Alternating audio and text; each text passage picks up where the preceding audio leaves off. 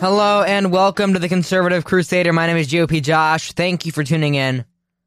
I'm sure you all already know, but overnight last night there was some insane developments in the uh, Ukrainian-Russian battle, debacle, however you want to define it.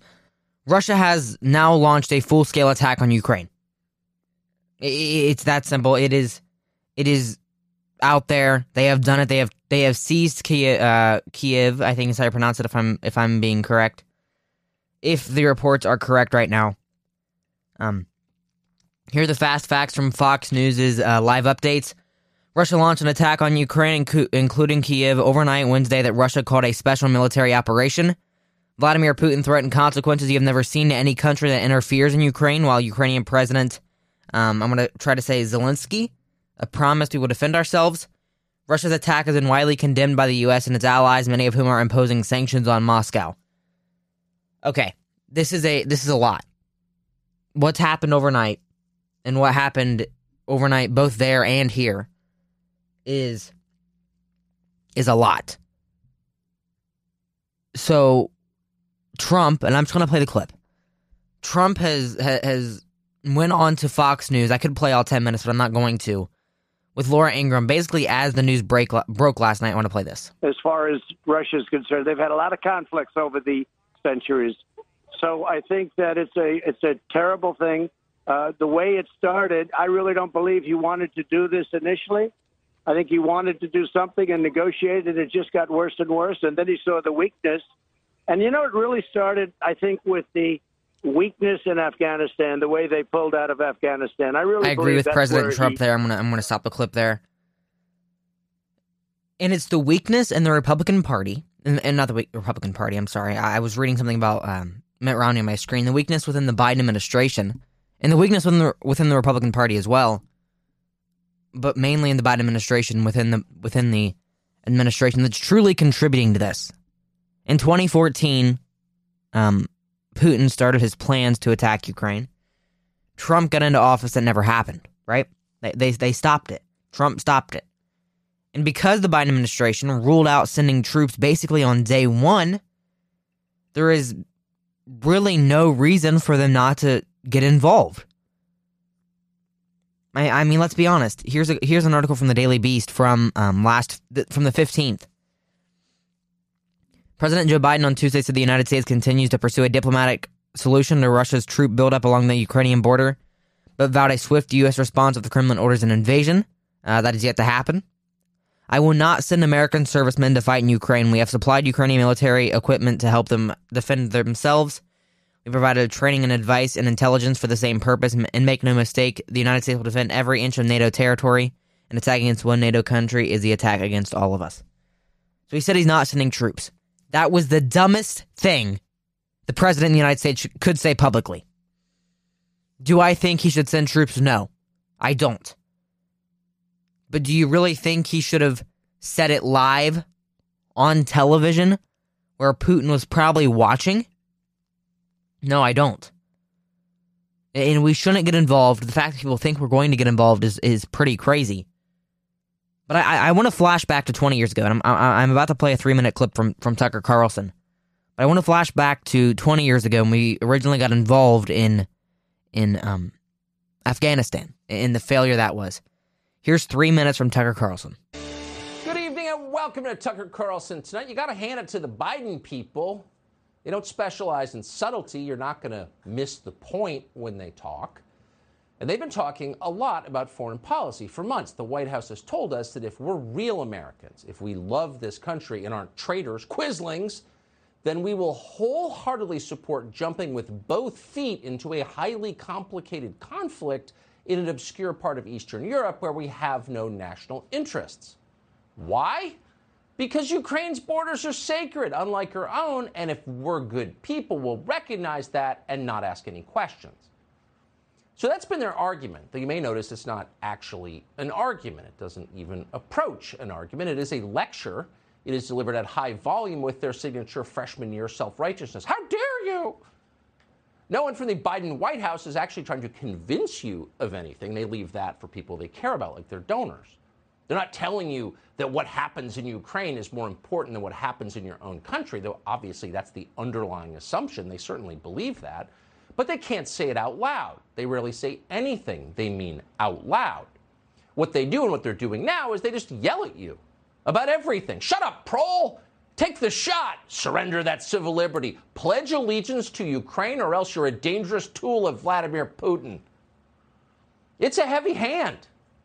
This, once again, is not subtle stuff, not a light touch. So why do they do it? Well, they do it because it works.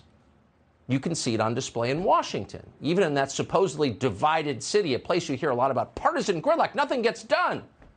Well, some things get done. You'll note that not a single Republican leader has stood up to point out how insane all of this is and how completely divorced it is from anything that American voters actually care about. Just the opposite. If you listen to Mitch McConnell, the leader of the Republicans in the Senate, you would think that what the average, say, welder back in his home state of Kentucky really wants, more than a pay raise or an affordable vacation or decent schools for his children, what he really wants is an end to Russian aggression against the brave people of eastern Ukraine. And that's why if you go to any dollar store in the state, from Ashland to Covington to Paducah to Owensboro, you'll find what they used to call regular folks muttering bitterly about that damn Vladimir Putin. Will he cross the Dnieper River on the way to Permavask? How can Zelenskyy stop him? And are the Moldovans safe? What about Moldova's territorial integrity? That's what they're talking about in Kentucky tonight. Of course, it's possible, we haven't run a poll or anything, that some in Kentucky and, in fact, about forty-nine other states might be wondering tonight about gas prices. And they have reason to wonder. The price of energy is about to go up dramatically in this country thanks to Joe Biden's adventurism in Eastern Europe. So that's a news story, too. And our own Peter Doocy. And then he cuts to a, a clip of Peter Doocy. I'm not going to play that. I'm not going to play a clip inside of a clip, so we're just not going to do that today. But he's right. The Republican leadership is more worried about Ukraine and getting involved in that. And I, I, I listen, I don't, I don't want to attack other hosts, but I was listening to Mark Levin last night. As this all went down, he wasn't live anymore. six ten broadcasted a little late. That's that's my main station. But he was talking about how we need to get involved and we need to attack Ukraine or else they'll attack Poland, they'll attack Hungary. And when, when do we draw the line and when do we get involved?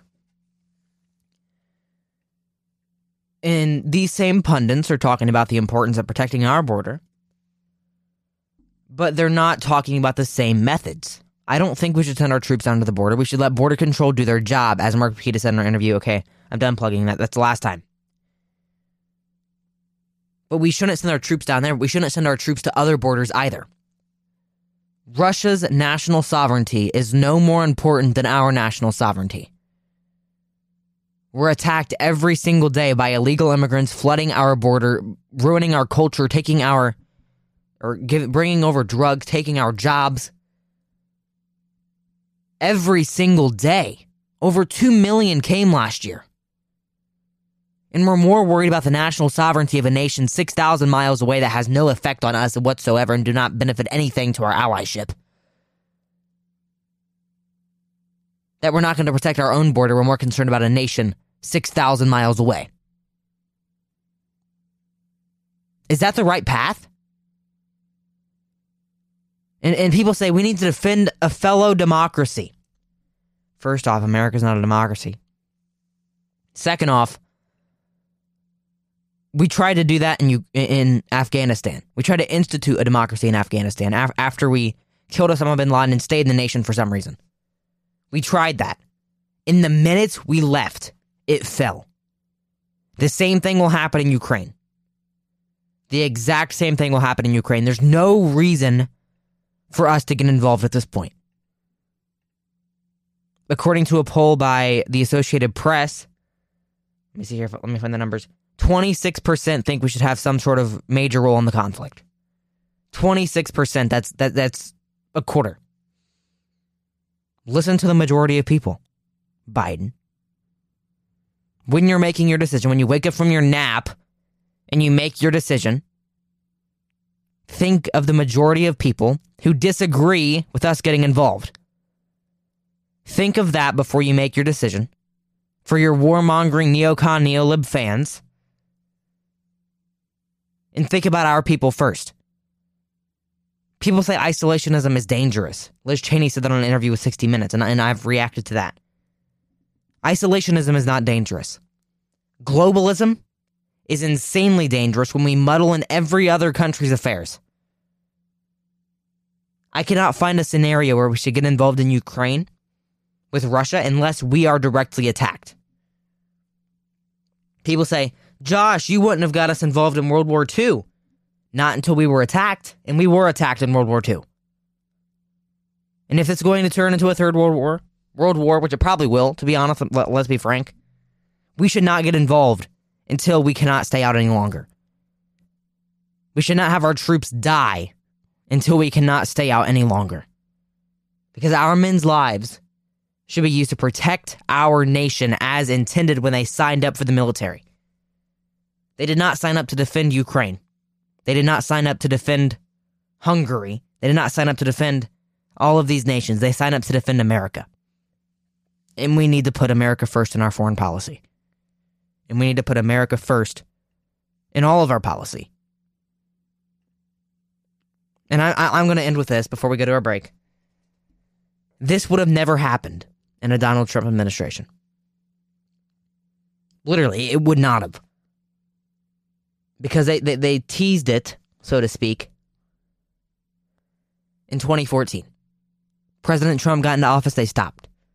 Now Trump's out of office and they're back to attacking. This never would have happened in a President Trump administration. And had it not been for the stolen election, this would have never happened. My name is G O P Josh. This is The Conservative Crusader. Stay tuned. We got some more news for you today, including abortion, guns, climate. Here is what on the U S Uh, Supreme Court's calendar. We're going to be talking about that as well as Republicans argue not to be held in contempt over Ohio legislative maps. Talking about that as well. Plus, Mitt Romney suggests Trump shares blame for Russia invading Ukraine. We'll be laughing at that when we return here on The Conservative Crusader.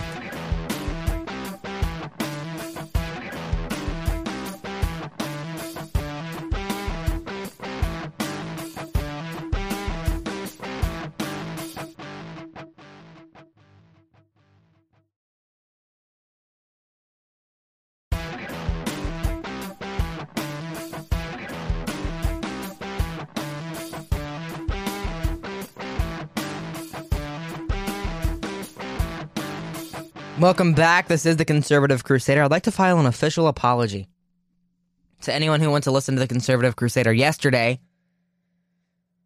I accidentally uploaded the wrong file, so you just had the thirty or the second. The, wow, I cannot speak today. The the sixty-third episode instead of the sixty-fourth episode. Very sorry about that. That's all my fault. So if you missed yesterday's episode, it's uploaded now. It's all corrected. You may have to unfollow and refollow the podcast on Apple Podcasts if you tried to listen to it yesterday to get it back up to date. But it is up to, it is up to date, and you can now listen to the episode from yesterday. Fact check from Breitbart. Mitt Romney suggests Trump shares pl- blame for Russia invading Ukraine. Where's my laugh button? Here it is. President Donald Trump held Putin at bay despite claims by Democrats and Never Trump detractors.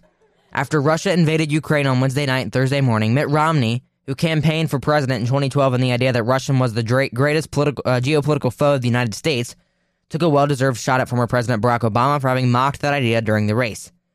Romney also blamed Joe Biden for his weak posture, as well as President George Bush for failing to respond to the Trump or the Russia invasion of Georgia in two thousand eight. However, he also implicitly blamed Trump, even though Putin never invaded any country during Trump's term in office. Putin's Ukraine invasion is the first time in eighty years that a great power has moved to conquer a sovereign nation. It is without just justification, without provocation, and without honor. Imputiny, uh, Putin's impunity uh, predictably follows our timid response to his previous horrors in Georgia and Crimea, in Crimea, our native efforts at a one-sided reset, and the short-sightedness of America first. The eighties called, and we didn't answer. The peril of again looking away from Putin's tyranny falls not just on the people of the nations that he has violated. It falls on America as well. History shows that a tyrant's appetite for con- or conquest is never satisfied. Or satiated, I think is what this says. I don't know.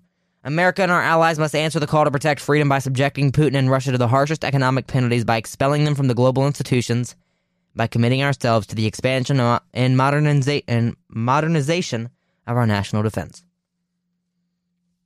No. No, no. Romney's wrong. America First did not, did not lead to this. Is Biden America First now? Is Biden's foreign policy America First? Because if it was, we wouldn't be in this anymore. If we had a president that would stand up to Putin and stop him from doing things like this, we wouldn't be in this situation.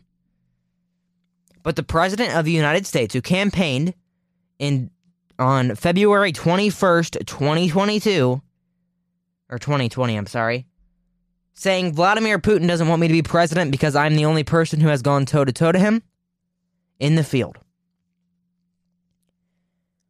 Are you kidding me? I'm sorry. You you can't look at this scenario and say President Biden is doing a good job. Had he not said that we're not going to send troops, this wouldn't happen. And I, I, I mistakenly applauded him on that about a week ago. I did. I said I, I, I agree with Biden on this, and, and I still do. But I wish he wouldn't have said it publicly. Less pundits would have agreed with him if had he not said it publicly. But we wouldn't be in this situation right now. And I hope he sticks to that. I hope he sticks to that. And I, I'm praying for Ukraine. I'm praying for the world. I always do. But I am especially today. So here is a little bit of an overview of what the Supreme Court's going to be talking about on the calendar. Um, abortion. The court is considering overturning the landmark Roe v. Wade decision and letting states outlaw abortion. Uh, guns. The court is poised to issue the biggest Second Amendment ruling in more than a decade, potentially establishing a constitutional right to carry a handgun in public. Uh, climate change. The court hears arguments next week on a bid by coal companies in Republican-led states to curb E P A's authority to tackle climate change. The Biden administration is trying to end a Trump policy that requires asylum applicants to remain in Mexico while their cases are being processed. Um, but the, the Supreme Court will weigh in on that. Uh, during an argument December eighth, the court conservative wing signaled it was at poise to strengthen the right of the parents to choose pu- to use public dollars to pay for tuition at religious schools. What case was that? They they already kind of ruled on that, but they're going to reaffirm that, hopefully. And this might uh, make room for more school choice um, bills statewide in different states. Now, the court has agreed to hear an appeal from a football coach who lost his job at a public high school in Washington State after repeatedly praying alongside his players on the fifty-yard line after games. They do that at my school. Um, the high school in my town, they, they always pray. I've never seen a, a football game where they don't pray. And I, I, I didn't know that was a problem. It shouldn't be a problem. Affirmative action, we've covered that. Voting rights. The court will consider in, uh, insulating states and local governments from claims that their voting maps discriminate against minority voters. And that is their list. Next term, uh, gay wedding objections as well. Got a lot to cover. I'm I'm I'm a big fan of the, the SCOTUS blog dot com coverage of the Supreme Court. The court actually had a had a decision today on the let me see here. If I can find it. I can't find it now. It's something on H and M. I, I don't know exactly what the, the, the case was, but it's only ruling of the day. The Supreme Court rules six three against H and M in a technical dispute with Unicolor's company over the copyright of certain fabric designs. Breyer has a majority of opinion. Thomas dissents, joined by Alito and Gorsuch. Really don't know what this opinion's about. But, you know, that's okay, because there are more important issues right now. So Republicans argue to not be held in contempt over the Ohio legislative maps. We are transitioning to our Ohio section of the show because I am an Ohioan. But nationwide, this is pretty important news about redistricting. Ohio Democrats want to be part of discussions developing a third set of state legislative district maps while the Ohio Redistricting Committee finds himself in front of state and federal courts. Republican members of the commission have asked the Ohio Supreme Court to hold off judgment on contempt of court charges while they continue to work on new maps. The revelation Republicans continue to work on maps after missing a February seventeenth deadline came to light Tuesday during a nine-minute commission meeting called to address the state's congressional maps. Uh, Keith Faber, the state auditor, said he believed in progress has been made. Allison Russo uh, said Democrats have not been involved in any discussion. I have my carry for Congress shirt on today. That's kind of funny. Uh, my impression is there are also other members on the commission and the majority who haven't been involved in these discussions, Russo told Spectrum News. So we'll see. We've certainly opened the door to make sure that we are available and our staff are available. I have a meeting scheduled for four p.m. on Wednesday. Okay, this is an older article, but still. Um, to hear public testimony relating to a congressional map, it has thirty days to develop a new map. Republican members of the commission filed a motion with the Supreme Court of Ohio explaining why the commission rejected the Democrats' proposed map last week and why it should not be held in contempt of court. Because the Democrats' map was terrible. This is not the Republican, um, this is not the Republican members of the redistricting committee's fault. This is not the the, the fault of the Democrats on the redistricting committee. Redistrict, redistricting committee. This is the fault of the Ohio Supreme Court and specifically Justice O'Connor. These maps are not unconstitutional, let's be completely honest. Looking at them objectively, they are not.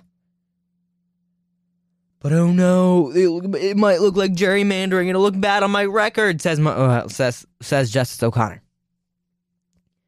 And her record is more important than the state of Ohio, having on-time primaries and having representative representation in the nation. My name is G O P Josh. We are done today. I, I, I'm ending it. I'm ending it.